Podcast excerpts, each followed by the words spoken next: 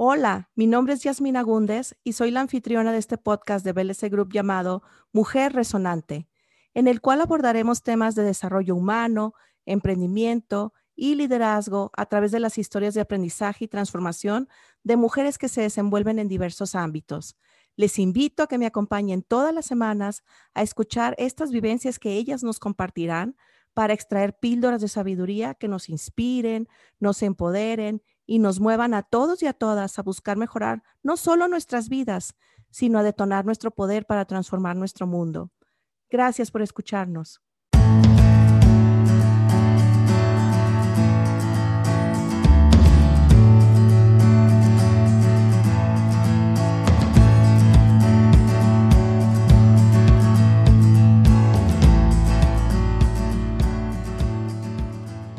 En este, nuestro episodio número 21, es la primera vez que tenemos a dos invitadas en el programa al mismo tiempo. Nos dio mucho gusto platicar con Areli García y Katia Sánchez, quienes son amigas desde la infancia, además son madres, profesionistas y fundadoras de Hablando desde el Corazón, asociación cuya misión es la promoción de la sensibilización de las personas hacia la inclusión de la comunidad sorda a través de la enseñanza de la lengua de señas mexicana. Areli es maestra por vocación con una vasta experiencia como docente frente a grupo en niveles básico y, medio superior. Ha sido directora de escuela primaria y actualmente es coordinadora académica de una reconocida universidad en el estado de Hidalgo. Katia es licenciada en Comercio Internacional con más de 20 años trabajando para diversas empresas del ramo metal mecánico, tanto nacionales como internacionales, dentro de las áreas de tráfico, logística y compra de materiales. Ambas han complementado sus talentos, sus diferentes personalidades y perfiles profesionales para lograr que el proyecto Hablando desde el Corazón no solo se gestara, sino que además fuera ganando mayor aceptación y adopción por la comunidad de Pachuca en muy poco tiempo. Nos platican un poco más al respecto en el episodio del día de hoy te invitamos a que lo escuches, lo compartas con otras personas para que este importante mensaje llegue a más y más lugares dentro de la República Mexicana y en Latinoamérica. Vamos a convertirnos en aliados y aliadas activas en la promoción de la inclusión de la comunidad sorda. Muchas gracias por escucharnos. Comenzamos. Hola, ¿qué tal? Muy buenas tardes. Bienvenidos todos y todas las personas que nos están escuchando el día de hoy en nuestro podcast Mujer Resonante. El día de hoy tenemos unas invitadas muy especiales. Es el primer episodio que hacemos con dos invitadas al mismo tiempo y realmente es un gran placer para mí tenerlas el día de hoy a Katia, a Areli. ¿Cómo están el día de hoy? Hola, gracias. Muy bien. Gracias por la invitación. Es un placer. Gracias. No, no, y, lo que algo que les quiero comentar a las personas que nos están escuchando es que no tienen idea lo que las estuve correteando para que estuvieran aquí el día de hoy, así es que las vamos a aprovechar al máximo. Yo estoy muy emocionada por tener esta plática que desde hace rato he querido conseguirla y por fin se nos hace. Así es que bueno, vamos adentrándonos. Me gustaría preguntarles primero eh, ¿Qué les gustaría a ustedes que la audiencia supiera sobre su persona? No sé quién de ustedes quisiera iniciar. Bueno, muy buenas tardes. Muchas gracias por, la invitación. La verdad es que también estamos muy contentas y muy emocionadas de estar el día de hoy aquí contigo. Mira, em, en lo personal, bueno, soy maestra por vocación. Eh, desde que era muy pequeña, siempre quise ser maestra eh, yo ponía a todos mis primos y mis primas a, sentarse y, a jugar a la escuelita y pues yo era la maestra, ¿no? Entonces, em, ya tengo más de 20 años de experiencia. He sido docente frente a grupo de nivel básico, eh, de medio superior. Y bueno, eh, también tuve la oportunidad de ser directora de una escuela primaria. Y bueno, hoy en día trabajo en la coordinación académica de una universidad de aquí del estado de Hidalgo. Entonces, pues me encanta, me encanta lo que hago. Tengo un chico de 20 años que también está pues en la etapa de, estudiar, de prepararse para formarse profesionalmente. Y bueno, pues aquí feliz de estar esta tarde con ustedes. Muchísimas gracias, Areli. Oye, Areli, y hace rato yo les preguntaba, oye, ¿dónde dejaron a los niños? Y me dicen, bueno, mi, mi, hijo de 20 años, pues ya está haciendo sus cosas. Y le digo, me quedé todavía, porque yo a Areli la conozco desde hace varios años, y me quedé todavía con la imagen de un niño. ¿Y qué estudia tu hijo, Areli? Mira, va a iniciar eh, a estudiar la licenciatura en Ingeniería en Mecatrónica. Ah, Entonces, eh, ya, ya tiene 20 años, ya es un, joven. Wow, 20 años. Entonces, pues, prácticamente ya, más bien él me cuida a mí, en lugar de que yo lo cuide a él, ¿ves? Oye, la verdad es que no veo que pase mucho el tiempo porque tú y yo nos vemos igualitas, ¿verdad? Desde que nos conocíamos. Eso, sí, eso sí. Entonces él crece y crece, pero nosotros iguales. Muchísimas gracias. Katia, ¿qué nos puedes decir acerca de ti? Gracias, eh, Yasmín, es un gusto conocerte. Gracias por la invitación otra vez. Este, bueno, pues mi nombre es Katia Sánchez. Eh, tengo 43 años todavía, tengo una hija de 14 años y bueno, yo soy licenciada en comercio internacional. Este, mm, también dediqué, he desarrollado mi profesión también ya desde hace 20 años más o menos. He trabajado para diferentes empresas, casi todas del ramo metal mecánico. Eh, mi experiencia es más en área de tráfico, logística, compras de materiales a nivel nacional y, e internacional. Este, y bueno, pues actualmente el proyecto que tenemos pues es un poquito de enseñanza, ¿no? Que es pues lo que yo también le voy, le voy aprendiendo porque si yo de, de docencia pues no, no, no estaba en mis planes, pero bueno, las, las situaciones se van dando, ¿no? Mi hija ya va a iniciar este, el nivel medio superior y este, pues estoy muy contenta de estar aquí en esta entrevista. Ay, Katia, pues yo encantada de conocerte, he escuchado hablar mucho de y me encanta el trabajo que ambas están haciendo al frente de la asociación Hablemos del Corazón, de la cual les quiero preguntar un poco más adelante. Pero ahorita, Katia, que comentabas que, que ahora andas en la educación, ¿tú alguna vez imaginaste cuando tú estuviste estudiando, por ejemplo, la carrera y ya que con toda la experiencia que has ido desarrollando, trabajando en diversas empresas, ¿alguna vez tú dijiste, tal vez voy a estar en el área de la educación? No, no, nunca. La verdad es que en algún momento me, llegaron a, ofrecer este trabajo como maestra, pero mire, es una profesión que yo respeto muchísimo y para que la, que yo creo que se debe de tener verdadera vocación. Entonces, no me sentí preparada en el momento y mejor decidí declinar, ¿no? Pero ya que lo he estado haciendo de manera, la verdad es que improvisada para mí, pues me ha gustado, me gusta porque más que yo digo, ay, voy a enseñar, pues más bien estoy transmitiendo lo que yo también estoy aprendiendo. Entonces, yo creo que por eso no se me ha hecho difícil, pero no, nunca me imaginé este, terminar así como, como estamos ahorita. No, pero y luego qué mejor que con esta compañera, ¿verdad? Que es la más no, pues sí, en el área de la educación. Es mi inspiración. Ay, gracias. creo que incluso con los perfiles que me comentan, creo que se han de complementar muy bien, ¿verdad? Y sí. son ustedes? Sí, sí. ¿Cómo nos conocimos? Sí. No sé quién me quiera platicar un poco la historia. Platícales. Bueno, pues fíjate que nos conocemos ya desde la secundaria. No ah, no hace mucho. Eh, hace muy poco tiempo. hace poquito, ¿verdad? Fíjate, fuimos juntas eh, en el mismo colegio, aquí en, Ciudad Sagún Hidalgo. Y bueno, de pronto cuando terminamos la secundaria nos dejamos de ver un, tiempo porque bueno, pues ella retomó sus estudios en la Ciudad de México, yo me quedé a estudiar aquí en, en Hidalgo la licenciatura en educación y bueno, ella este, se casó, yo también hice mi vida por mi lado. Y, a la vuelta de los años, este, pues un día me, escribió por Messenger y me dijo, amiga, ¿cómo está ya la escuelita donde estás? Porque resulta que donde estudiamos juntas, este, pues yo tuve la, fortuna de, de, ser docente frente a grupo y también la directora de la primaria. Entonces me escribió y me dijo, ¿cómo estás allá en la escuelita? Y yo, no, pues, pues genial. Y me dijo, oye, pues te voy a mandar a mi niña. Y yo, ah, perfecto. Entonces se vienen ellas para acá y este, y entonces empezamos a retomar la, relación, la amistad.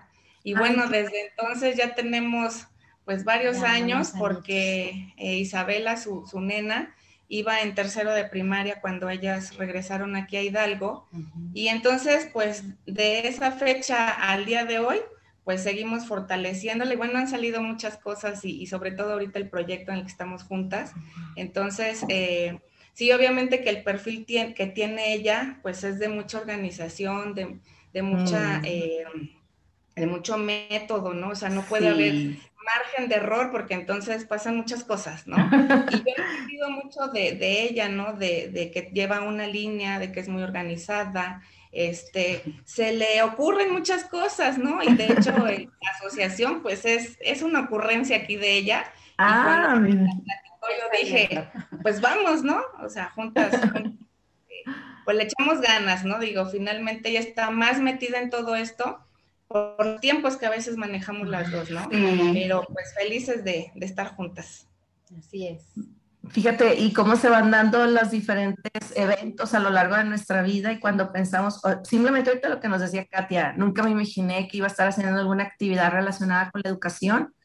Tal vez ustedes no se imaginaron que se iban a reencontrar y que iban a, trabajar juntas para lanzar este proyecto que es la Asociación Hablemos del Corazón creo que son, como dicen, dioside, diosidencias, ¿verdad? Como en lugar de coincidencias, eh, porque es como que, bueno, Dios va poniendo los medios para que ustedes unan ese camino y puedan, pues, trabajar juntas a favor de otras personas. Y pues Katia me dice aquí Areli que fue idea tuya el, formar esta asociación, de dónde surge la idea o en qué, qué fue lo que te movió a ti eh, pensar en iniciar un proyecto tan grande, tan relevante como este. Y primero, antes de contestar esa pregunta, me gustaría que nos dijeras, bueno, ¿qué hace la asociación? ¿Cuál es su misión para que las personas de aquí en adelante ya puedan estar enteradas y seguir el hilo de la conversación? Ok. Bueno, eh, contestando la misión de nuestra asociación, hablando desde el corazón, es básicamente eh, buscar la inclusión de la comunidad sorda eh, pues en toda la sociedad, ¿no? Ya que pues obviamente desconocíamos por completo este mundo que es tan grande, desconocíamos que en el estado de Hidalgo hay mucha comunidad sorda, desconocíamos pues todas las, las adversidades con las que se presentan, ¿no? Entonces, pues un, es un granito de arena que queremos aportar como, pues como, como dos este, personas, ¿no? Eh, a, a, nuestra sociedad, pues entonces, pues básicamente nuestra misión es eh, generar la empatía de toda la sociedad para que puedan ser incluyentes con, esa comunidad sorda. Ok, y yo estuve revisando la página y desde hace rato he estado siguiendo lo que ustedes hacen y creo que está relacionado con la enseñanza de la lengua de señas mexicanas, la inclusión, eh, no sé si también va en ese sentido. Sí, Sí, este, retomando la pregunta de, cómo surge esto, pues la verdad es que no estaba en, tampoco estaba en nuestros planes, ni, ni, ni, ni siquiera tenemos una vaga idea, ¿no? Este, todo esto surge más bien como por la, necesidad de querer aprender nuevas cosas, especialmente cuando empezó el confinamiento. Ah, Se empezaron a dar muchos cursos en línea y entonces yo sí, sí, sí tenía hacía tiempo la inquietud de aprender, este, pues hablar con las manos, ¿no? Yo decía, mm, por si alguna vez digo, yo no, no tengo ningún familiar ni alguna persona así tan cercana que sea sorda, ¿no? Pero bueno, pues yo como viví muchos años en la Ciudad de México, pues me encontraba muchos en la calle y no tenía manera de auxiliarlos, de ayudarles y se les veía sus caras de desesperación. Entonces, ya que eh, empiezo a buscar cursos, pues le comento a, mi amiga, ¿cómo ves? Como si el, el, tiempo nos sobrara, ¿no? Le digo, ¿cómo ves si nos metemos a estudiar un curso de lengua de señas? Ah, sí, estaría, estaría interesante.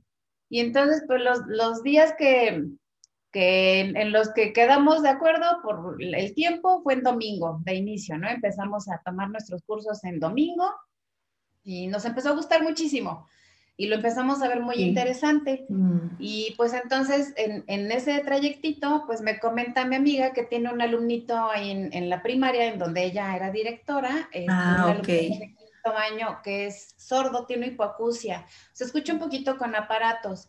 Sí. Y entonces de, ahí pues fue que se nos empezó a ocurrir, oye, y, mm. ¿qué te, pues cómo ves, no? Si les enseñamos a él, pues a su grupo, ¿por qué no hablamos con ellos? Pues para que también los niños manejen la inclusión, este, imagínate ahorita con las clases en línea, pues pobre niño, ¿no? No, si, si en presencial yo creo que será de ser difícil, en línea más, ¿no? Sí, que tener que estar leyendo los labios, viendo las reacciones y que aparte las personas no prenden la cámara, ¿verdad? Muchos, sí, así es. Entonces, bueno, sí, sí, sus papás obviamente que pues apoyan muchísimo a este, al, al niño. Sí. Se llama Raulito, ¿no? ah, sí lo he visto en la página. Sí, sí, sí, pues sí, lo, tienen videos, la verdad. Estamos aquí, ¿no?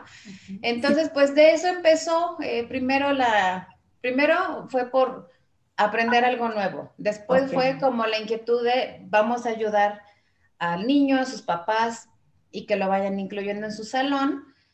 Y ya después dijimos, pues bueno, si ya estamos enseñando y este y dando, ¿por qué no hacemos esto más extenso para que podamos otorgar talleres o este, pues más cursos así en línea para abrirlo a toda la sociedad, no nada más quedarnos en la escuela y fue de ahí que se nos ocurrió, este, bueno, también junto con la ayuda de nuestro maestro, tenemos un excelente maestro. Nuestro maestro de lengua de señas es un chico sordo, también de nacimiento, pero eh, muy capaz, muy inteligente, muy echado para adelante. Y él también nos empezó a decir, graben videos, súbanlos a, a, las redes. No, no, ¿cómo? No, qué pena, pues si no sabemos, no, háganlo.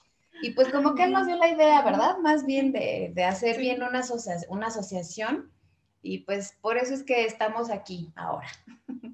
Pues muy bonita la historia, muchísimas gracias y felicidades por esta gran labor, porque a pesar de que son mujeres muy ocupadas, que son madres de familia y que yo sé porque, lo, porque he estado en comunicación con Ari, tienen una agenda muy apretada y aún así han hecho un espacio dentro de su tiempo para dedicarlo a otras personas. Así es que realmente mis felicitaciones y gustaría muchísimo saber cómo salió esta primera experiencia de bajar, de aterrizar a la escuela, al salón de clases de Raulito, el hecho de que los demás alumnos también empezaran a aprender eh, lenguaje de señas mexicanas. ¿Cuál fue la reacción? ¿Cuál fue el resultado de este primer acercamiento?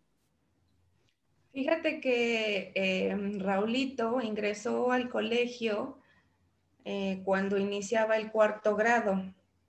Fue todo un reto porque cuando los papás se acercaron para solicitar la inscripción y bueno, al momento de hacer la entrevista, eh, solicitamos un diagnóstico, ¿no? Sobre la situación que, que él vivía. Y bueno, platicando un poquito con ellos, pues hicieron el cambio de la escuela porque no se sentía su pequeño incluido. Todo lo contrario, se sentía excluido, este, pues el pequeño no iba pues contento a la escuela y nosotros sabemos que para que se dé el aprendizaje pues es importante que se dé en un ambiente de confianza, en un ambiente bonito donde se pueda aprender, ¿no? Entonces, pues obviamente aquí el compromiso con él fue ir aprendiendo juntos en lo personal nunca había eh, tenido esa oportunidad de convivir con una persona sorda y empezamos a hacer ese camino y esa experiencia. La primera ocasión cuando ingresó fue trabajar en conjunto con el departamento psicopedagógico, con los maestros y empezar a hacer la sensibilización, ¿no?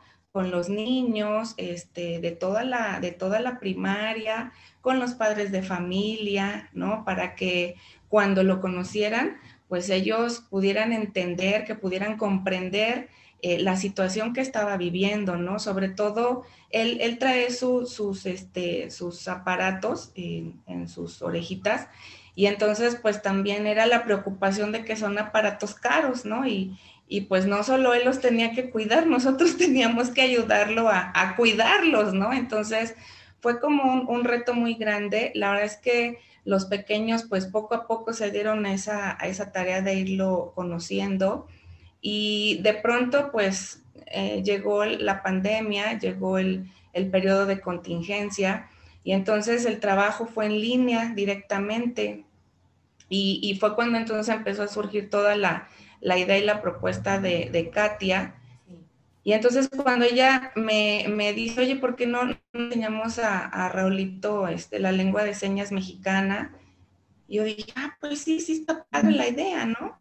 Y luego pues fue de, invitar, ¿no? A, todos los papás del grupo de quinto, que este, este ciclo que pasó estaba cursando quinto, y pues también a los maestros y de pronto ya se incorporaron también mis sobrinos y todo movimiento. O sea, el, grupo empezó a crecer, los Hermanitos de los, hermanitos de los niños, o sea, ya, ya el grupito empezó a ir, a ir creciendo y teníamos las clases una vez a la semana, los días miércoles con ellos.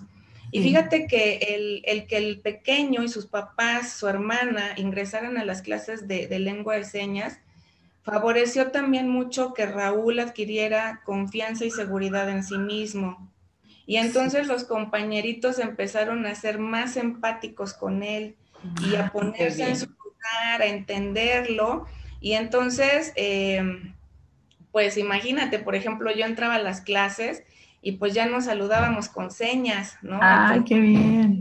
Pues los compañeritos también aprendiendo a, a utilizar este, la lengua y entonces fue como un, caminito que fuimos haciendo poco a poco, pues todos juntos, ¿no? Y a veces cuando, cuando Katia no podía estar en la clase, pues estaba yo, a veces yo no podía y estaba ella. Entonces hemos hecho una muy buena vina, eh, aparte de la amistad que tenemos en, este proyecto, porque finalmente nos apoyamos, ¿no? Y, las cosas van, van saliendo. Y fíjate que cuando, cuando surge la idea del proyecto, este, se hace de alguna forma como la, el lanzamiento en, las redes, un 24 de agosto.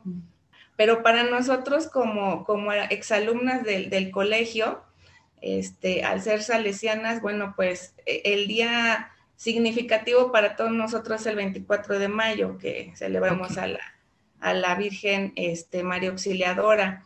Y entonces surge este proyecto el 24 de agosto y sin querer, pues es el, es el día que, representa a María Auxiliadora, ¿no? Sin pensarlo. Sí. Y entonces, pues haz de cuenta que desde ese momento las cosas se empiezan a dar.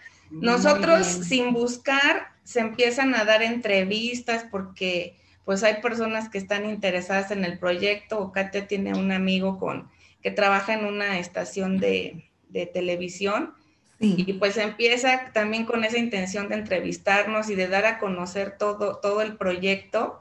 Y entonces empezamos a conocer a más personas este, sordas y entonces esto empieza a crecer, ¿no? Entonces sí, sí creemos que, que, pues María Auxiliadora ha bendecido este proyecto, ¿no? Y que, y que ella es la que nos va guiando, ¿no? Ella es quien va haciendo toda esta parte. Entonces, este, sí estamos muy, muy contentas porque sin buscar las cosas, pues las cosas solitas se han estado dando, ¿no? Entonces, creo que por eso tiene como, como mayor valía. Y bueno, ahorita que yo ya no estoy en el colegio, ves que te comentaba que ahorita ya estoy de lleno en, la, universidad, en la universidad. Pues el proyecto sigue, el proyecto continúa y el apoyo a, a Raulito y a su familia, pues también, ¿no? Sigue en pie. Entonces, ya ahorita el proyecto va a dar un giro este, un poquito diferente, pero bueno, finalmente sigue con esa misión. Oye, entonces van a cumplir un año este próximo 24 de agosto. Ay, mira, y qué rápido ha crecido ese proyecto. Y yo creo que tiene mucho que ver de la intención que ustedes están mostrando, del valor que las personas están viendo, del trabajo que ustedes están realizando. Y a mí me da esperanza porque también creo que me da a entender que hay posibilidad de, que las personas se abran más fácilmente a lo que es la inclusión. Si, si ustedes han estado teniendo esa respuesta es porque están las condiciones para que las personas pues realmente sean un poco más conscientes en ese sentido. Y, y yo creo que lo que hace falta también es un poco de guía. Se habla mucho de inclusión, inclusión, pero en ocasiones las, las familias, los niños, las niñas no saben cómo ser inclusivos o qué significa eso o cómo aterrizarlo. Y en ocasiones creo que las situaciones como el tener en el salón de clases algún niño o alguna niña con una situación de este tipo, pues facilita ese proceso de transformación de tanto de cada uno de ellos como a nivel comunidad, como ustedes me lo están comentando, creo que ya es un impacto a nivel comunidad. Eh, Así es que creo que en este 24 de agosto, pues hay mucho que festejar, hay mucho que festejar en ese sentido y creo que solamente están empezando. otra cosa que quisiera eh, hablar con ustedes es, um, hace un momento ustedes comentaban que ambas son madres. ¿Ustedes consideran que el hecho de, tener esa experiencia, de tener sus propios hijos y tu hija, eh, les ha dado una sensibilidad especial que, que, les permite abordar el proyecto de una manera que, que pueda tener este impacto? Sí, claro, sí, 100%. Este, digo, obviamente, eh, siempre me, he considerado no una mala, una buena persona, ¿no? Este, sí me gustaba ayudar a, la gente, pero ya una vez que tuve a mi hija, eh, sí uno se sensibiliza, especialmente con los niños. Entonces, este, pues bueno, igual mi hija ya tiene un ratito que dejó de ser niñita, ¿no? Y entonces, pues cuando conocí a Raulito, pues obviamente que vuelven así como pues este, la misma ternura, ¿no? De cuando a lo mejor mi hija tenía nueve, diez añitos. Este, entonces, sí, claro, o sea, yo creo que el, eh, debe ser, creemos, ¿eh? Que debe ser diferente. Este, mujeres que a lo mejor han hecho fundaciones o asociaciones, pero que no tienen hijos, digo, y eso no les quita para nada el mérito, pero sí creo que debe ser diferente, sí, la, la sensación es pues uno siente que es casi como su hijo, ¿no? Al, niño, a los amigos, así lo sentimos al niño, ¿no? Al, que estamos ayudando. Sí. Este, nos abraza cuando nos vemos, nos abraza con mucha ternura y siempre nos, nos quiere y, y, este, y así muy, muy, es, es, es muy diferente la sensación, definitivo. Sí. Sí, me imagino que el hecho de ser madres sí les da esa sensibilidad y, pero fíjense, yo, igual como tú comentas, que hay personas que, aunque no tengan hijos, pueden ser muy empáticas con las familias y con las madres y llegar a tener ese tipo de, de vínculo, ¿verdad? Pero claro que se facilita cuando ya tienes a tus hijos. Y cosa que quisiera, bueno, a mí la verdad, mm, cuando, cuando sé de, que de parejas de amigas que empiezan un proyecto juntas, ya sea un negocio, una asociación, sí pregunto, ¿cómo le hacen? Porque a pesar de que tú te puedas llevar muy bien, de así en el plano de amistad, ¿verdad? Ya como que empezar un proyecto que implica pues organización, también como sea, eh, también tiene que ver con rendición de cuentas, ¿verdad? Responsabilidad, etcétera.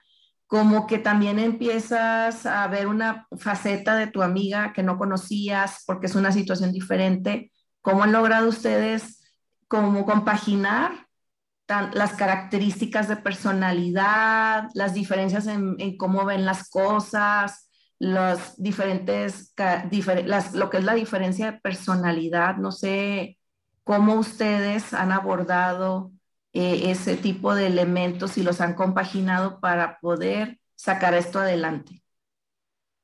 Bueno, mira, eh, Katia es, es, es, muy organizada. Eh, ella es experta en compras, entonces ella te sabe manejar, por ejemplo, el Excel y sabe lo que ingresa, lo que, lo que egresa.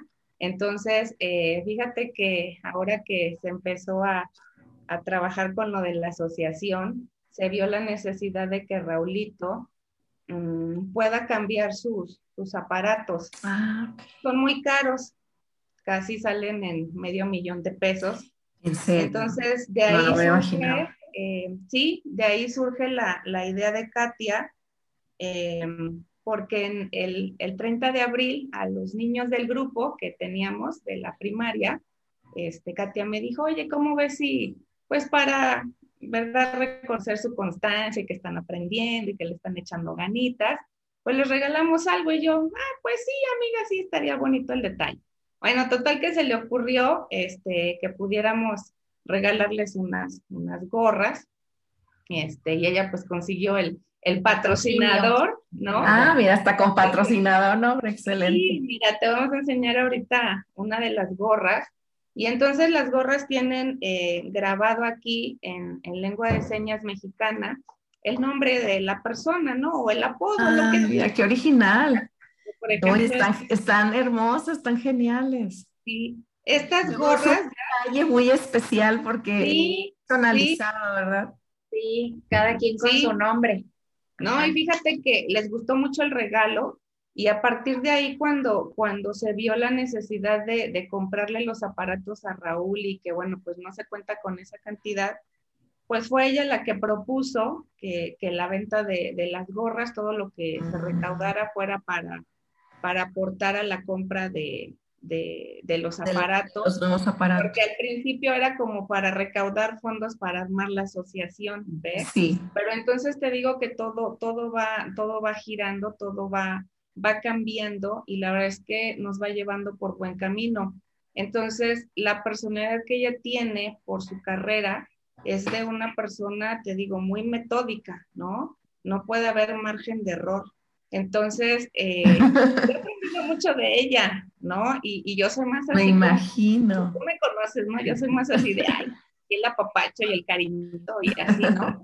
Pero ella es la que tiene a veces un poquito más de tiempo y pues esto es la que lleva toda la parte pues financiera y este y ya me dijo, "Oye, ¿y tú qué vas a hacer?" Le dije, "Pues yo qué sé, ver." ¿no? Entonces, este... Le decía la, también la rendición de cuentos. ¿no? Sí, no, yo, no, sí, no creas, ¿eh? me trae aquí este, bien checada con, con el dinero, entonces, no, pero, pero mira, tú, creo tú que... Vas a hacer, ¿no? ¿De qué te vas a encargar, no? Creo que hemos, hemos aprendido las dos a, a conocernos, este, sí. a respetarnos y sobre todo, eh, pues el ser empáticas, ¿no? Porque si de pronto pues las actividades que ella tiene y las que yo tengo sí nos envuelven, pero pues el compromiso está, ¿no? Y creo que eso es más padre porque pues también de pronto igual y nos enojamos, ¿no? Y, y ella me dice y yo le digo, pero, pero eso no quiere decir que la amistad o el cariño se pierda, ¿ves? O sea, creo que eso es más bonito porque al final tú sabes, pues que cuentas con una persona que te va a decir la verdad porque uh -huh. te quiere, ¿no? Porque te estima y no sí. te va a decir una mentirita que al final pues va a hacer que, que, la, que la, amistad se vaya en, en detrimento, ¿no? Entonces, pues, hemos sabido compaginar muy bien todo, este, hemos tenido oportunidad de convivir en, en muchos aspectos, ¿no? En, en, lo personal, en lo laboral, en lo familiar, este, también de pronto hemos viajado juntas, ¿no? Ay, Entonces, este, sí, fíjate que sí, sí hemos, hemos compartido muchas cosas y creo que en este momento eso nos ha fortalecido mucho, ¿no? Entonces, este, sí, sí, es, es como estar siempre en contacto y decirnos la verdad, o sea, decirnos las cosas como son y pues te digo, a veces la verdad, pues a veces duele, ¿no? Sí. Pero eso no quiere decir que, que, no, que te lo estén diciendo porque te van a lastimar o porque te hagan mal, es todo lo contrario, ¿no? Entonces, pues hemos aprendido a, a ser prudentes, a ser tolerantes y, y, pues a llevar todo esto por buen camino, ¿no? Pues muchas, muchas gracias por comentarnos cómo lo han logrado, porque en mi experiencia, bueno, conozco varios proyectos que han sido arrancados por familias, por parejas, por amigas, amigos, y que en ocasiones hasta te culminan con, la, a veces hasta un divorcio. Entonces no es fácil porque yo siempre considero que es una nueva faceta de las personas porque estás en otras condiciones diferentes, son situaciones diferentes y el hecho de que ustedes hayan encontrado un punto en el cual realmente pueden colaborar y seguir sacando adelante este proyecto, pues creo que nos, nos dice que esto viene para más, que vienen cosas más grandes porque lo están logrando compaginar de manera excelente. Y bueno, otra cosa que yo quisiera saber, eh, ahorita que estamos hablando de la inclusión a nivel familiar, a nivel de las escuelas. Yo también conozco algunas instituciones educativas que están intentando introducir lo que es el, eh, la enseñanza de, la, de lenguas de señas mexicanas y ha habido algunos cuestionamientos de algunas familias o de algunos padres o madres de que por qué es importante eso y que hasta han pedido a la institución que por qué, que mejor pongan otras cosas como académicas, matemáticas, etcétera. ¿Cómo pudiéramos nosotros promover esta sensibilización, la concientización? Porque no es en sí el, la lengua de señas mexicana, sino lo, que implica de querer realmente eh, hacer partícipes a estas personas que no tienen ese medio como nosotros de comunicarse tan efectivamente, cómo poder sensibilizar a estas personas. Pues yo creo que de inicio sí, sí, eh, sí, sí creo que, que, hayan, sobre todo los papás, ¿no? Que sean los más renuentes, pero a lo mejor de inicio sería como invitarlos a una primera clase. De verdad, yo creo que desde que uno empieza a aprender el abecedario, se empieza a enamorar de, de este, pues es un idioma, es otro idioma, ¿no? Sí. Entonces, ya cuando, cuando se dan cuenta pues de todo lo que, para empezar, el, tus 12 polos del cerebro pues trabajan más, la memoria se mejora, el desarrollo cognitivo crece, entonces, este, y, además, si te das cuenta que puedes decir eh, una palabra con una sola seña, o sea, toda una, o sea, pues una palabra, ¿no? una seña, pues es cuando yo creo que la gente es cuando valora y dice, ay, pues sí está interesante, ¿no? Sí. o sea que es práctico. Es práctico además, ¿no? Pues es lo que decíamos, ¿no? Pues si a lo mejor estamos, no sé, en un restaurante de lejos, ¿no? Y que yo en vez de que le grite, ¿qué, qué te pido? ¿No? Pues, pues lo hablamos con las manos y no hay necesidad de gritar, este, y más rápido nos comunicamos, ¿no? No molestamos a nadie. Sí, los vecinos no se dan cuenta que uno está enojado. Así es, Entonces, este, sí, sí está un poco complicada la concientización, la verdad, sí. Sobre todo que la gente sea empática. Eso es lo que vemos que es lo más, lo más difícil ahorita de lograr es, este, la empatía de la gente. Ahorita pues estamos ya en una deshumanización pues eh, muy fea, ¿no? Sí. Pero bueno, obviamente digo, no todo está perdido, pero si uno empieza por los chiquitos, pues los chiquitos les van poniendo el ejemplo a sus papás, entonces yo creo que sobre todo si la clase, las clases se les empiezan a impartir a los niños y los niños llegan con sus papás, seguramente van a llegar emocionadas, ay papá, hoy aprendí, sí, sí, matemáticas y todo, ¿no? Pero fíjate que ya sé decir no sé, este, tengo mucho sueño en lengua de señas, ¿no? Y a ver, dime. Entonces, yo creo que, que a través de las generaciones más este, pequeñitas de ahorita es como puede entrar la, la concientización y la empatía hacia los adultos que pues ya muchos hemos perdido, ¿no? Esa parte. Sí, totalmente de acuerdo contigo, Katia. Y yo lo que veo es que en ocasiones muchas de las estrategias que están dirigidas a los adultos pues tienen que ver incluso con los problemas que ya estamos viviendo actualmente, que nosotros mismos somos partícipes. Pero cuando estamos hablando de los niños, también estamos hablando de prevención de cierto tipo de, situaciones, eh, el hecho de sensibilizarlos y que ellos crezcan ya con estas ideas, creencias, cultura, va a facilitar mucho las cosas para todas las personas.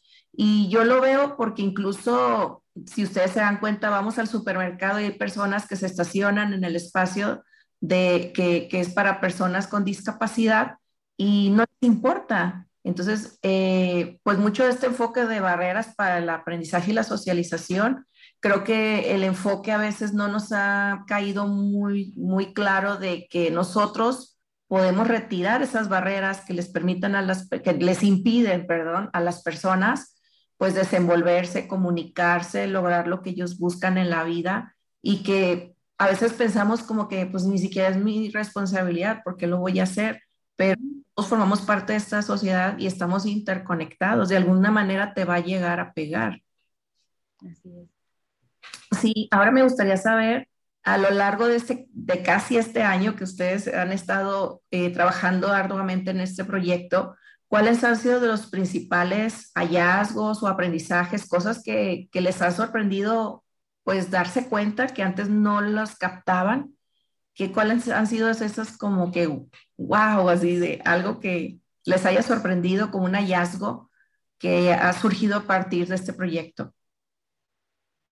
Fíjate que em, cuando empezamos a, conocer a, a, Raúl y a su familia, eh, surgió también la oportunidad de llevarlo a una clínica de audiología aquí en, Hidalgo para que se le hiciera un diagnóstico, ¿no? Y ver de qué manera podía ayudársele. Y entonces la doctora nos explicaba que la enseñanza de la lengua de señas es ya como el último, el último punto, el último recurso, que en realidad sí se detecta tiempo, para eso eh, pues obviamente que se busca la concientización de los padres para que cuando nazcan sus pequeños, cuando nazcan sus hijos, pues se les haga la prueba del tamiz auditivo. Situación que pues desconocemos, ¿no? Que desconocíamos, por ejemplo, Katia y yo, y que es importante, ¿no? De hecho, tenemos planeados por ahí algunas conferencias para empezar a concientizar a los padres en ese sentido, porque bueno, el aprendizaje de la lengua de señas ya es el último recurso. Ajá, se puede trabajar para el desarrollo del habla, ¿no? O sea, el hecho de que la persona no escuche no significa que no puede hablar, pero lleva todo un proceso, un tratamiento. También nos sorprendió que hay muchas personas sordas en el estado de Hidalgo, pero como nosotros no conocíamos a nadie, pues no pensábamos que, que, que esto hubiera tantas. Grande, ¿no? Que hubiera tanta necesidad y, y sobre todo, pues que son eh, el diagnóstico, las consultas, el tratamiento, los aparatos, pues son muy caros y, y, la mayoría de las personas pues carecen de recursos. La doctora que está atendiendo a, a Raulito en Pachuca forma parte de una, una asociación, de una fundación es la fundación este, CEICA y esa fundación ayuda ¿no? a, las personas con bajos recursos para poder, eh, pues obviamente apoyarles en la compra de estos aparatos, que su calidad de vida mejore, pero que sobre todo se sientan parte de y que se den cuenta que pueden ser personas muy productivas, ¿no? La verdad es que, mira, parte de la sensibilización con los niños del colegio fue una conferencia con Aarón, nuestro, nuestro maestro de lengua de ah, señas. es una persona, ya es que yo de verdad espero que en algún momento también tú la puedas entrevistar, lo puedas conocer. Es me encantaría, me encantaría. Es, un titán, ha pasado muchas situaciones adversas y sin embargo, mira, es una persona tan optimista que contagia esas ganas de vivir, esas ganas de salir adelante. Y eso fue punto clave para que los niños y los papás a través de la admiración que le tienen, así como nosotras, pues que siguieran en este camino, ¿no? Y ahora fíjate que, eh, pues con todo esto que está pasando de, la pandemia, con los protocolos eh, para el regreso seguro a las aulas, fíjate que leíamos que en, dentro de, de, los puntos, ¿no? Que se requiere en el protocolo para el regreso a clases, hay uno que marca que debe de haber señalética en las mm. instituciones para las personas sordas. ¿Eso qué implica? Implica hacer un cambio en la currícula ya para los docentes en formación, que aprendan la lengua de señas, que los maestros que ya son titulados, que ya tienen experiencia en aula, en campo, tienen que aprender la lengua de señas para poder incluir a estos chiquitos porque son muchas las necesidades, ¿no? Y, nosotros estábamos como cerradas de ojos, ¿ves? Entonces pensábamos que, lo que estábamos haciendo de, enseñar la lengua, pues era el primer paso, en realidad es de los últimos. Mm. Entonces nosotros nos brincamos, ¿no? Y, la verdad es que, te digo, las personas que, que han tenido ese contacto con nosotros nos han ido enseñando, hemos ido aprendiendo Sabemos que nos falta mucho todavía por, por aprender, por hacer, pero bueno, considero que vamos dando pasos seguros, pasos firmes y que finalmente, bueno, pues ahorita la, la meta es pues eh, juntar la cantidad de dinero que se requiere para que Raulito pueda estrenar sus aparatos, ¿no?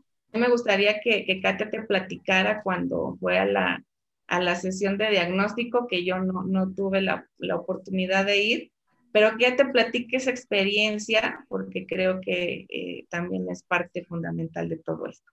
Así es. ¿Qué fue lo que presenciaste o viviste? Cuando llegamos este, con Raulito, sus papás y con la doctora, eh, la mamá llevaba una prueba de audiología que le habían hecho al niño, creo que el año pasado, en algún momento del año pasado, la doctora decidió hacerle ahí otro examen, este otro diagnóstico de, audiología, tiene ahí una cabina, y pues el resultado salió muy diferente. Bueno, por palabras de la doctora, ¿verdad? Por supuesto, ya no lo sé interpretar. este, dijo que eh, había salido como, como que escuchaba menos en el, en el ah, otro estudio que le habían En el anterior. Ajá, entonces les dijo a, los papás que si en algún momento les habían pedido o hecho una tomografía en el hospital, los señores dijeron que no nunca. Entonces les pidió una tomografía justamente para ver, para que ella conociera el daño exacto este, que tiene el oído de, de Raulito. Entonces, este, porque bueno, le, vio sus aparatos y la doctora dijo, no, estos ya no le sirven, ya necesita otros, ¿no? Sí. Este, basada en esa prueba que le hizo y en lo que estaba viendo, o sea, a simple vista, pues con los aparatos, ella sacó un, demo que tiene un, aparatito eh, de Austria o de no sé dónde.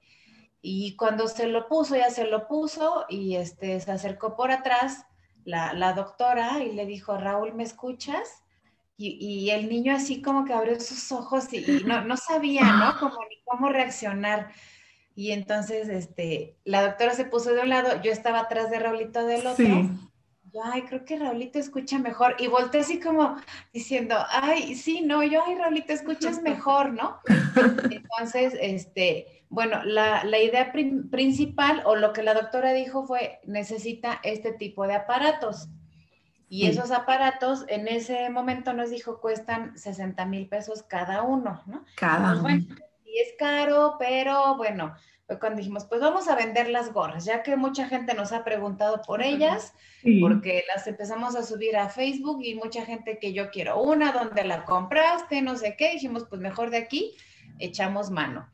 Y entonces, este, cuando van los papás de Raulito con la tomografía, pues ya la doctora, eh, ahí ya no pudimos este, acudir, ¿no? A la cita con nosotros.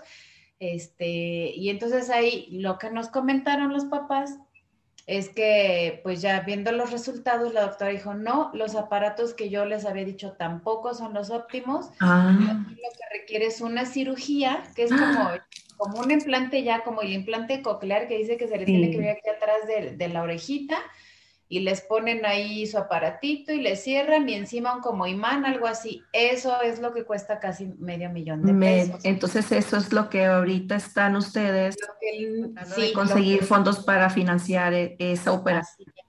Así es que, bueno, afortunadamente también eh, el niño ya lo están llevando ahí a, lengua, a terapias de lenguaje porque tampoco le daban ese servicio ni en televisión ni en hospital del niño. Es más, creo que son este personal muy cruel el que tienen en esas instituciones. Nos comentó la mamá de un doctor del, del, hospital del niño les dijo a la señora, señora, no pierdan su tiempo, su dinero, su esfuerzo, su hijo nunca va a hablar más de los sonidos que llegue a emitir, ¿no? Y entonces, pues la doctora cuando supo eso, pues se enojó muchísimo y dijo, claro que sí.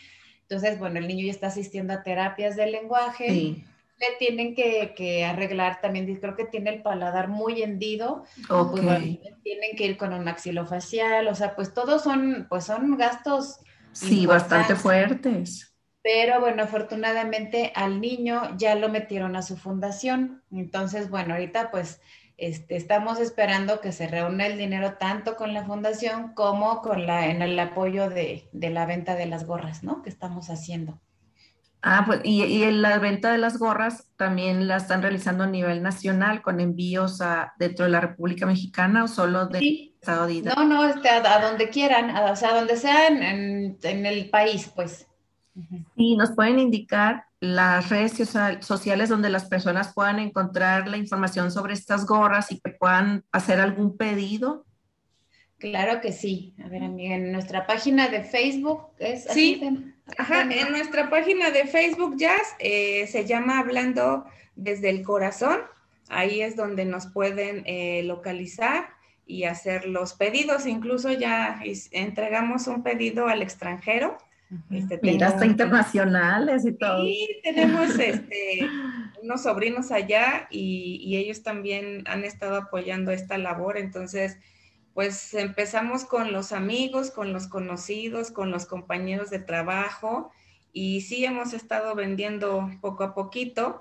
Entonces, bueno, sí nos sería de mucha ayuda el que también llegaran hasta donde estás, hasta Monterrey. así es. claro que sí, y a donde están todas las personas que nos están escuchando, les invito a que se sumen a apoyar esta gran iniciativa porque, como bien nos dice Sareli, cuando ustedes se adentran en esta situación, se dan cuenta que la, la enseñanza de la lengua de señas mexicanas es como el último paso y previo a eso, yo pienso, como ustedes acaban de comentar, dentro de las instituciones de salud, en ocasiones, creo que también hay una como falta de sensibilización en ese sentido y que, porque también ya tuvimos una plática sobre autismo con otra asociación y también nos comentaban que eh, hay en ocasiones algunos especialistas que dicen, no, tu hijo no va a lograr hacer gran cosa, hasta aquí va a llegar, cuando realmente sí hay posibilidad de hacer muchas cosas y más si la intervención es temprana. Si te pasas los años pensando que no puede avanzar y resulta que estás perdiendo tiempo precioso, de, que pudiste haber hecho algo y a lo mejor llegas a un punto donde ya avanzó en la edad y ya hay, daños que son irreversibles, ¿no? Entonces, ese hallazgo que ustedes nos están compartiendo creo que es muy importante y también que pudiéramos eh, apoyar a educar a las personas que tal vez tengan algún familiar o algún maestro o maestra que en su escuela tenga algún alumno o alguna eh, que, sea sordo. Entonces, tal vez eh, empujar un poquito a ver cuáles son las posibilidades, aunque algunos especialistas o algunas instituciones digan que no se puede. Entonces, otra cosa que tú comentabas, Areli, de la incidencia en el estado de Hidalgo, que te sorprendiste de saber el número de personas sordas que había, creo que ha de ser igual en otros estados de la República, que si empezamos a rascar un poco nos vamos a dar cuenta que es un número considerable de personas y que muchas de ellas se encuentran en situación de, pues, económica un poco desfavorable, que no tienen los medios para pagar especialistas o, adquirir este tipo de, de aparatos. Entonces creo que pues tiene todavía más relevancia el trabajo que ustedes están realizando para dar a conocer en todos los rincones de la República Mexicana lo que se puede ser, cómo podemos apoyar y, que a final de cuentas eh, las personas tienen la posibilidad de una mejor calidad de vida. No es un diagnóstico, no es como que ya marcado para toda la vida, puede mejorar. Sí, fíjate, sobre todo ya es que eh, cuando uno no conoce, pues caes en, caes en muchos errores y, y sobre todo, fíjate que hemos encontrado eh, adolescentes sordos que los papás, lejos de, aceptar la, situación que viven sus hijos y de, enfrentarla y de ayudarles y de apoyarles para que salgan adelante, lo que han hecho es eh, esconderlos.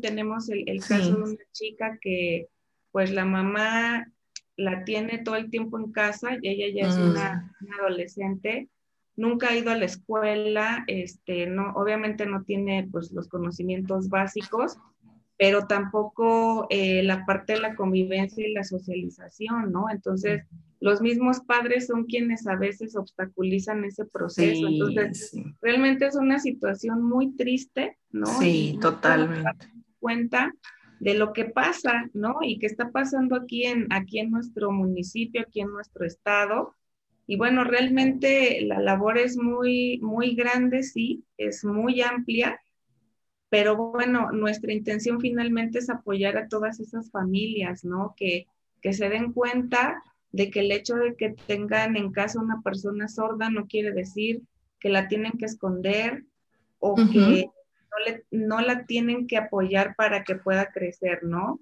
Te digo, la prueba de ello es nuestro maestro Aarón, que bueno, es este nadador de, aguas abiertas, este, es enfermero, este, está estudiando ahorita un doctorado, o sea, es una persona tan preparada, tan estudiada, tan humilde y tan sencilla, y te das cuenta que, que tiene una discapacidad, pero que sin embargo eso no hace que, que él pues le dé para abajo o que diga yo no puedo. O que sea un impedimento, ¿verdad? Para lograr otras cosas. Exacto. Muchos padres sobreprotectores que creo que igual hacen muchísimo daño ese estilo de crianza sobreprotectora.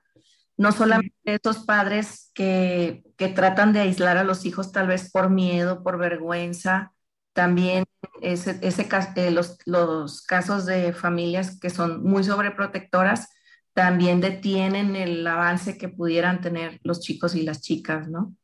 Sí, yo creo que más, más bien lo, yo creo eh, que lo han de hacer porque no lo aceptan, no aceptan que pues tienen un hijo con alguna discapacidad, ¿no?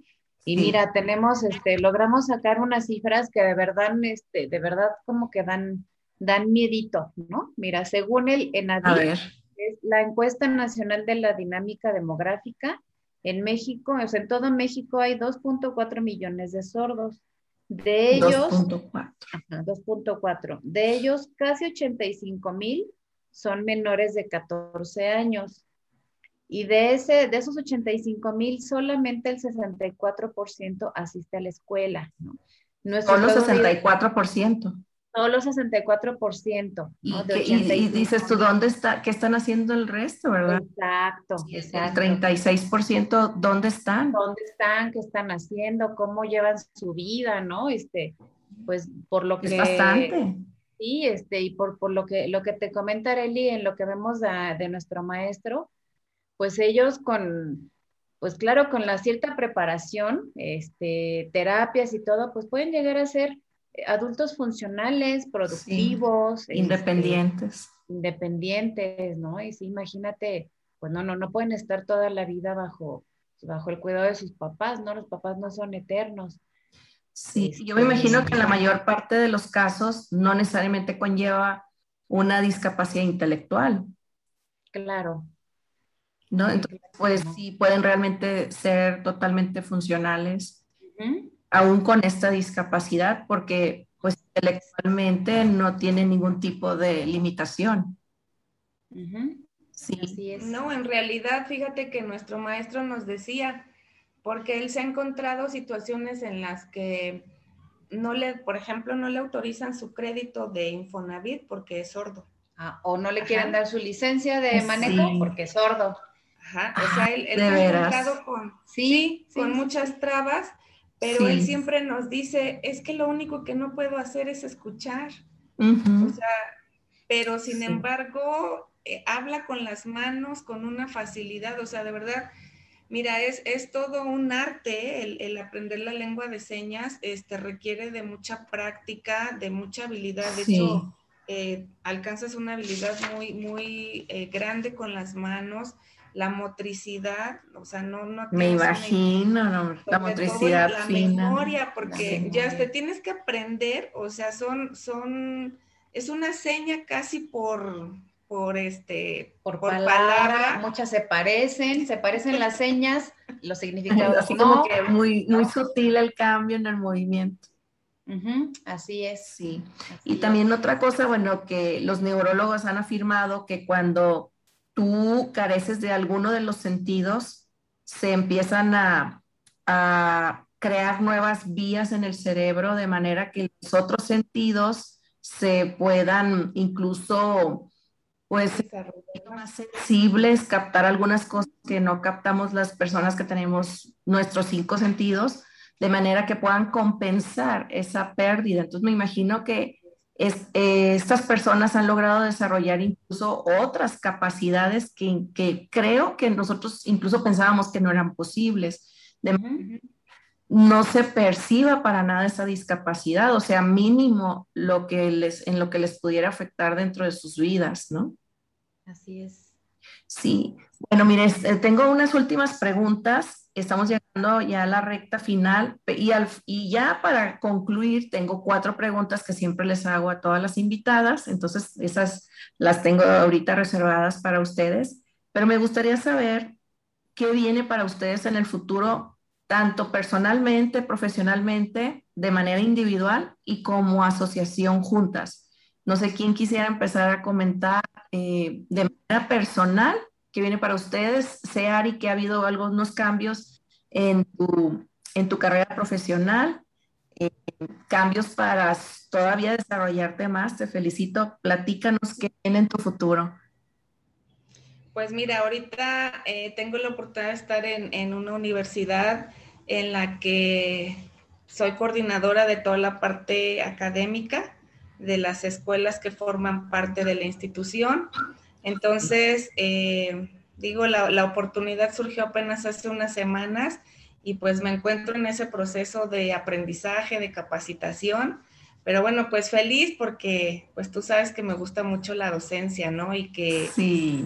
y que si tengo todas estas oportunidades, pues fue también gracias a ti, porque ya le, ya le platicaba yo a, a Katia, este, pues tu, tu, intervención en mi vida, ¿no? Como estudiante y cómo es que de pronto, pues tú fuiste quien me impulsó para que terminara con la maestría y bueno, pues eso también ha sido pues muy importante para mi desarrollo profesional, entonces pues es algo que siempre te, siempre te voy a agradecer, ya si te voy a reconocer.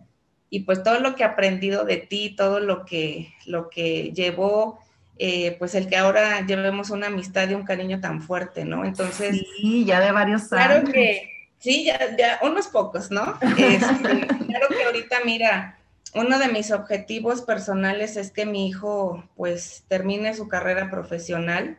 Sí. Entonces, eh, una vez que lo, que lo haga primero Dios, pues a mí me encanta estudiar, ¿no? Me encanta todo esto la docencia, entonces pues retomar, retomar el doctorado porque ya estaba yo por ahí este, trabajando en él. Pero bueno, de pronto las actividades laborales y personales a veces tienes que ponerlas en una balanza. Y entonces ahorita el objetivo es que bueno, en la, en la nueva oportunidad que tengo laboral, pues pueda seguirme desarrollando para seguir creciendo y aprendiendo. Y bueno, que eso me permita también apoyar a mi hijo, ¿no? Esa es una, esa es una parte importante de lo que quiero hacer. Y fíjate que en la parte eh, de la amistad que llevo con Katy del proyecto, pues también por ahí hay una idea de, hacer una escuelita juntas, ¿no? ah, estaría excelente. Miren, pues fíjense cómo apenas, todo, ¿no?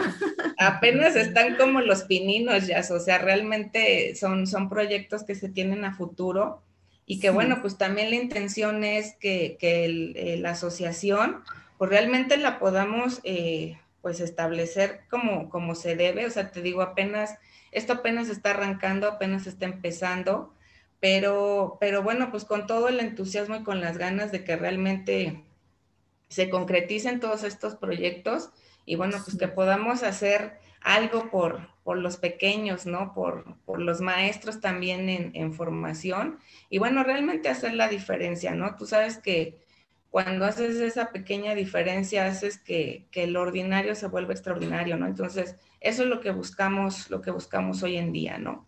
El, el, seguir creciendo, el seguir aprendiendo por nosotros, porque sabemos que estando bien nosotros, pues también lo van a estar bien, eh, pues nuestros hijos, ¿no? Porque al final, pues somos ejemplo de ellos.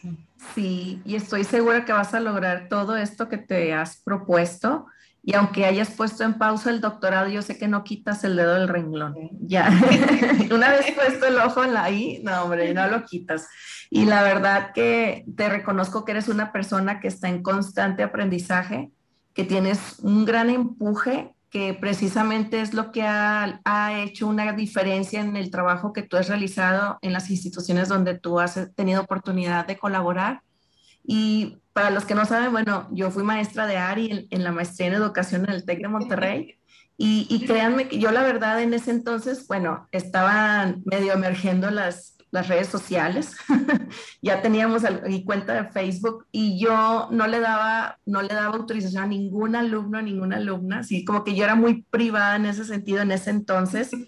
Y, y, a Ari y a otro alumno, dentro de los años que estuve de maestra en la maestría en educación, fueron a los únicos que les he dado autorización porque realmente sentí que hubo una conexión especial. Yo la verdad mm, siempre admiré muchísimo tu determinación, la pasión que le pones a todo lo que haces y creo que hicimos una conexión muy bonita que se ha trasladado y se ha traducido en una amistad ya de ya bastante consolidada de tiempo y me encanta ver todos estos logros y tener la oportunidad de entrevistarte para que nos platiques más sobre ellos y te voy a estar los voy a estar entrevistando yo creo que unos años más, pero me van a estar platicando sobre la escuelita, estoy segurísima. Sí. Así va a ser. Y Katia, ¿cómo se ve tu panorama en el futuro? Pues en mis proyectos personales, bueno, ahorita en, mi trabajo, en la empresa para la que trabajo, traemos un proyecto muy interesante en donde creo que vamos a crecer. Claro que se me viene mucho trabajo, pero bueno, pues yo lo, estoy esperando con ansias, ¿no? Eso es en la parte de mi, de mi este, vida profesional. Este, en la parte eh, más de la asociación, bueno, sí también, como a corto plazo, pues necesitamos este, subir el, tener más alumnos para poder hacer talleres, conferencias. Este, quisiéramos invitar a nuestro maestro, de, a nuestro maestro Aarón, pues para que diera una conferencia hacia toda la gente que conocemos, ¿no? Este, justamente para el tema de la concientización, este, pues necesitamos grabar más videos, ¿verdad, amiga? Eso también lo tenemos en, muy corto plazo. Hemos dejado un poquito eso. Sí. Este, y simplemente afianzar bien la asociación. Este, eso es en, pues en el corto plazo. En el mediano, entre mediano y largo, sí, es este, poner una, una escuela, este, donde obviamente lengua de señas sería una materia eh, este, de curricular, ¿no? No, no, no, no como, como taller, así es. Este, y en la parte personal, como, como amistad con Areli, pues ya, o sea, en lo personal tenemos planeados muchos viajecitos, por ejemplo, ¿no? Muchos viajecitos juntos. a ver, ¿a dónde? ¿A dónde van? ¿A dónde quieren ir? Ah, pues queremos ir este, a la playita. para empezar. Esperemos que, que, a fin, sí, para empezar, esperemos que a fines de año. Bueno, la otra semana tenemos un pequeño paseíto a Querétaro, a Tequisquiapan, ¿verdad, amiga? Sí. Ay, qué este, suave, qué bien. Y a fines de año quisiéramos irnos a la, a la playita, Huatulco, queremos conocer Huatulco. Y pues así, porque ya, ya viajamos una vez, nos funcionó, porque tú sabes que no con cualquier persona así puedes hacerlo, ¿no? Este, entonces, pues es algo que, queremos seguir, seguir haciendo, conocer lugares así juntas, llevar a nuestros hijos y así. Sí, o si no, después se van ustedes solas y les dicen a sus familias que tienen que hacer viajes para la asociación. Así es, van a hacer viajes de negocios. De negocios, vamos a investigar qué están haciendo otras asociaciones en otras partes de, de México y el mundo. Sí, sí. Muy bien, pues pasamos entonces a las últimas preguntas que les hago siempre a todas las invitadas y les voy a pedir así de manera breve que cada una me conteste la pregunta. Y la primera es, ¿cómo visualizan ustedes el mundo que están ayudando a construir o a reconstruir? Mira, no puedes amar aquello que no conoces. Entonces, eso es algo que hemos aprendido a través de la experiencia y considero que a través de la enseñanza de la lengua de señas puedes aprender a conocer a la gente, amarla y en ese mismo entendido, en esa línea, apoyarla, ¿no? Para que salga adelante. Ese es, creo que, uno de los mayores eh, objetivos y logros que tenemos. Qué bonito, qué bonito. Y pues dar a conocer para que las personas se enamoren y que a partir de ahí se vayan adentrando. Me parece excelente. Este, pues yo visualizo que a través de este esfuerzo que estamos haciendo logremos eh, una empatía en, en, la mayor parte de la sociedad. Yo te decía, ¿no? Ahorita siento que hay mucha deshumanización y el término inclusión ha estado un poco tergiversado, entonces nosotros lo que queremos es hacer o llevar a cabo la verdadera inclusión. Este, yo visualizo eso, que, que, dentro de poco esta comunidad sea volteada a ver y sea eh, pues de interés, ¿no? De interés público para el gobierno, sobre todo, que es el que, el que puede ayudar de manera este, más, más pronta. Sí, sé que es un trabajo titánico, pero estoy segura que ustedes van a abrir camino, van a abrir camino para que más y más personas vayan elevando su nivel de conciencia. Y tengo la segunda pregunta para ustedes. ¿qué ha marcado un antes y un después en ti durante la pandemia? Todo lo vivido, todo lo vivido, Jazz. Creo que a partir de la pandemia valoramos más a las personas que tenemos a nuestro lado y te das cuenta que lo tienes todo para ser feliz, ¿no? Y que a veces uno se enfrasca o se distrae en cosas triviales cuando realmente estamos sanos, tenemos una familia, tenemos un hogar, tenemos un trabajo, ¿no? Porque hoy en día la situación cada vez está más difícil y, y, sobre todo, mira, siempre la esperanza de que las cosas van a ser mejores, ¿no? Sí, sí, así es, totalmente. Y por hecho lo que tenemos, ¿no? Y creo que la pandemia vino a acudirnos y ver que lo que tenemos es mucho y, y, que incluso hemos visto como muchas personas han perdido seres queridos, como dices tú, su trabajo, o otras tantas cosas. Eh, a veces daba por hecho que, que pues la, las que teníamos y no realmente a veces, a veces no las...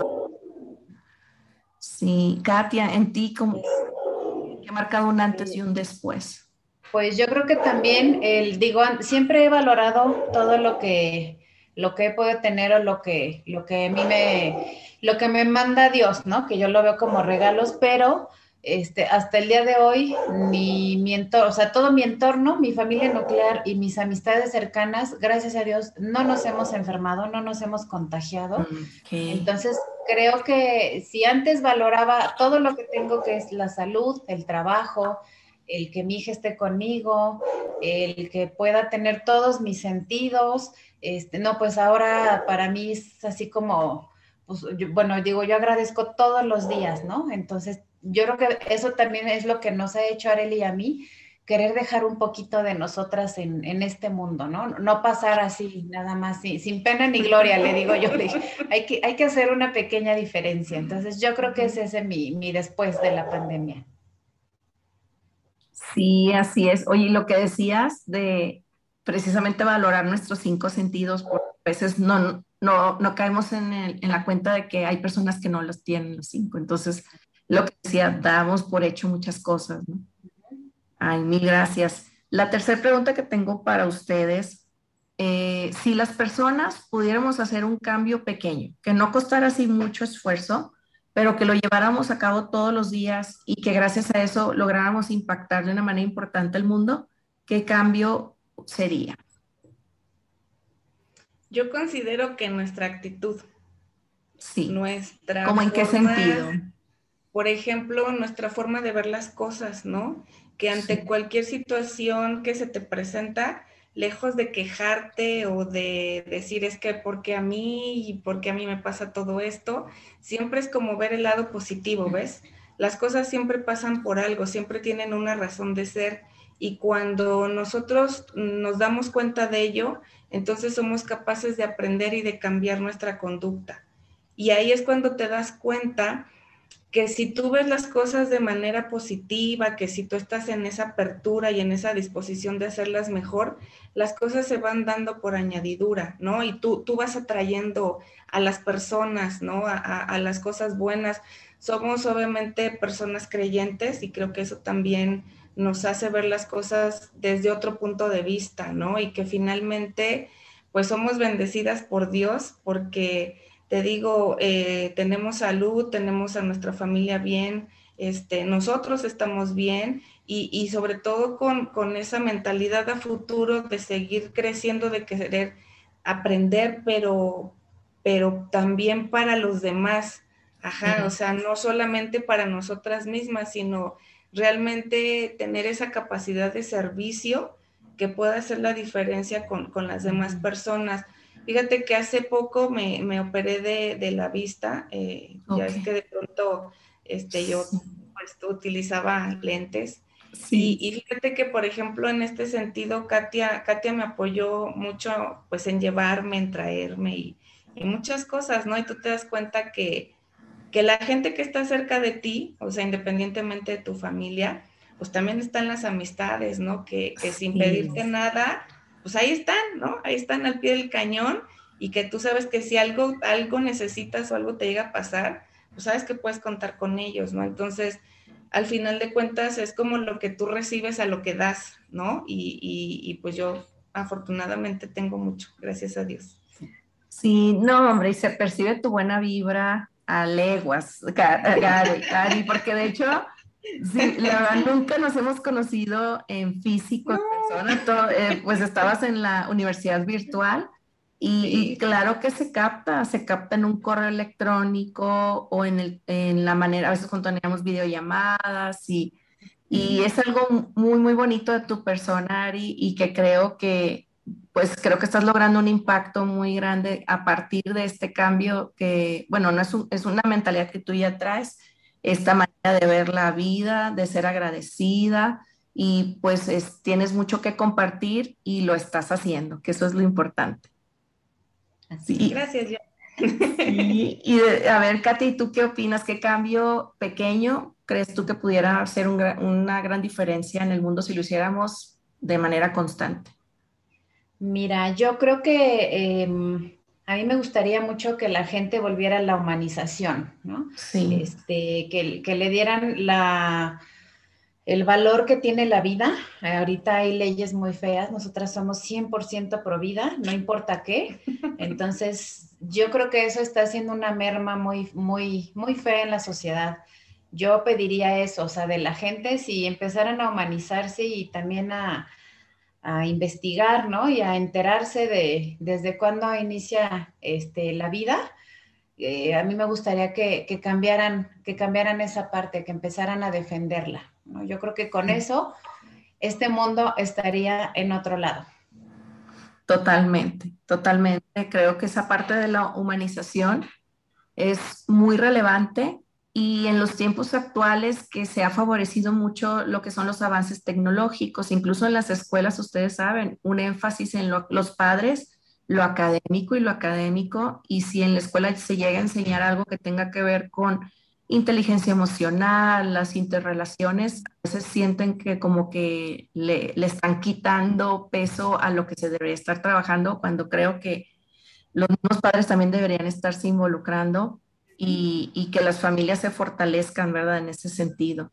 Muchas gracias. La última pregunta que tengo para ustedes va en el sentido de qué recomendaciones de contenido tienen para nosotros, a, a las personas que nos están escuchando en este momento, eh, ya sea relacionado con la, iniciativa que ustedes tienen en la asociación o en general de lo que han hablado del cambio de mentalidad, de la humanización, en donde nosotros podemos encontrar información para nutrirnos, ya sea que sean libros, que sean podcasts, eh, canales de YouTube, personas a seguir.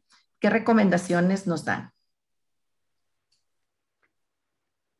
Mira, pues más que otra cosa, bueno, tú sabes que, de pronto lo que un maestro lee, pues es mucho sobre educación, ¿no? Y, finalmente, ahorita yo en lo personal me estoy llenando mucho de, lo que es la parte operativa, la parte administrativa de, la universidad, pero sobre todo estoy poniendo en práctica lo que yo aprendí en el Colegio Salesiano, ¿ves? Eh, el sistema preventivo de Don Bosco, que es el fundador de los colegios salesianos, es una belleza, porque es la formación de la persona, no solo del alumno, ¿no? Entonces, em, yo, parte de lo que soy, soy gracias a, a, esa formación salesiana y a Don Bosco, ¿no? Entonces, pues yo recomendaría las crónicas de Don Bosco, ¿no? Y su sistema preventivo, porque es un modelo pedagógico que ya Don Bosco lo puso en, en, allá en sus tiempos, en 1800 y tantos. En 1800.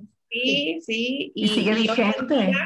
Esa pedagogía sigue vigente y va un paso adelante, un paso adelante de verdad de todo lo que es el monstruo de la educación, ¿no? Entonces, yo la verdad es que eh, en esa congregación de las hijas de María Auxiliadora aprendí muchas cosas, muchas, muchas cosas y entonces, fíjate que ahora que salí del colegio, una de las hermanas me dijo, es que tú vas a ser salesiana aquí y en donde estés. Entonces, eso es lo que me ha ayudado mucho, ¿no? Que, que ahorita las, las funciones y las responsabilidades que tengo irlas compaginando con esa parte de, la formación de la persona, de que la educación es parte del corazón y creo que me ha funcionado bastante bien. Excelente, aquí estamos tomando nota. ¿Cuáles son tus recomendaciones? Este, mis recomendaciones, bueno, es que yo más bien me enfoqué en tu pregunta de acuerdo a, nuestro, mm, a, la asociación que tenemos, ¿no? Ok. No hay, bueno, sí hay libros, pero no hay como que veas la seña de parte de alguien. Entonces es muy diferente si ves solamente un libro y el, dibujo, o la foto, más bien la foto. Este, hay muchos videos en YouTube de, de personas, este, tanto oyentes como sordas, que hacen, pues te enseñan, ¿no? Ya sea Bebo, ya sea los números, ya sea los colores, este, búsquenlos así. Lo que ustedes, eh, no sé, a mí me interesa saber eh, los pronombres personales en lengua de señas, ¿no? Y entonces ahí se van educando un poquito en YouTube. Nosotras, de verdad es que vamos a seguir, este, hemos grabado muy poquitos videos, pero nuestra encomienda principal ahorita es esa, seguir, seguir educando a través de videos para que, pues para transmitir tantito de lo que hemos aprendido, ¿no? Y este, a mí me parece una excelente recomendación la que hizo Areli, este, a reserva de vernos muy, de verdad de vernos, de escucharnos muy mochas, a, ver si no le aburrimos a, tu, audiencia. Este, a mí me gusta mucho también leer la vida de los santos, es tan interesante porque no es no se ve desde la parte de, ay, fueron muy buenas personas. No, no, hicieron muchos prodigios, hicieron muchas cosas, muchas enseñanzas dejan, ¿no? Entonces, este, pues, ¿qué, qué, les puedo decir yo también como, como una creyente y luego, pues, exalesiana, ¿no? Este, digo, he leído muchos libros, pero pues que no tienen, mm, no sé, son novelas, ¿no? No, no hay alguno que yo dijera, ay, este, a lo mejor sí que se eduquen un poquito más en lo que es educación emocional, ¿no? Aprender a, manejar nuestras emociones. Yo creo que si supiéramos manejar nuestras emociones, este, también nos evitaríamos muchos problemas en la sociedad. Totalmente, sí, estoy de acuerdo con eso. Y lo que comentabas, bueno, yo la verdad que me gusta entrevistar mujeres con muy diversas ópticas, de manera que yo siempre creo que podemos aprender algo de alguien.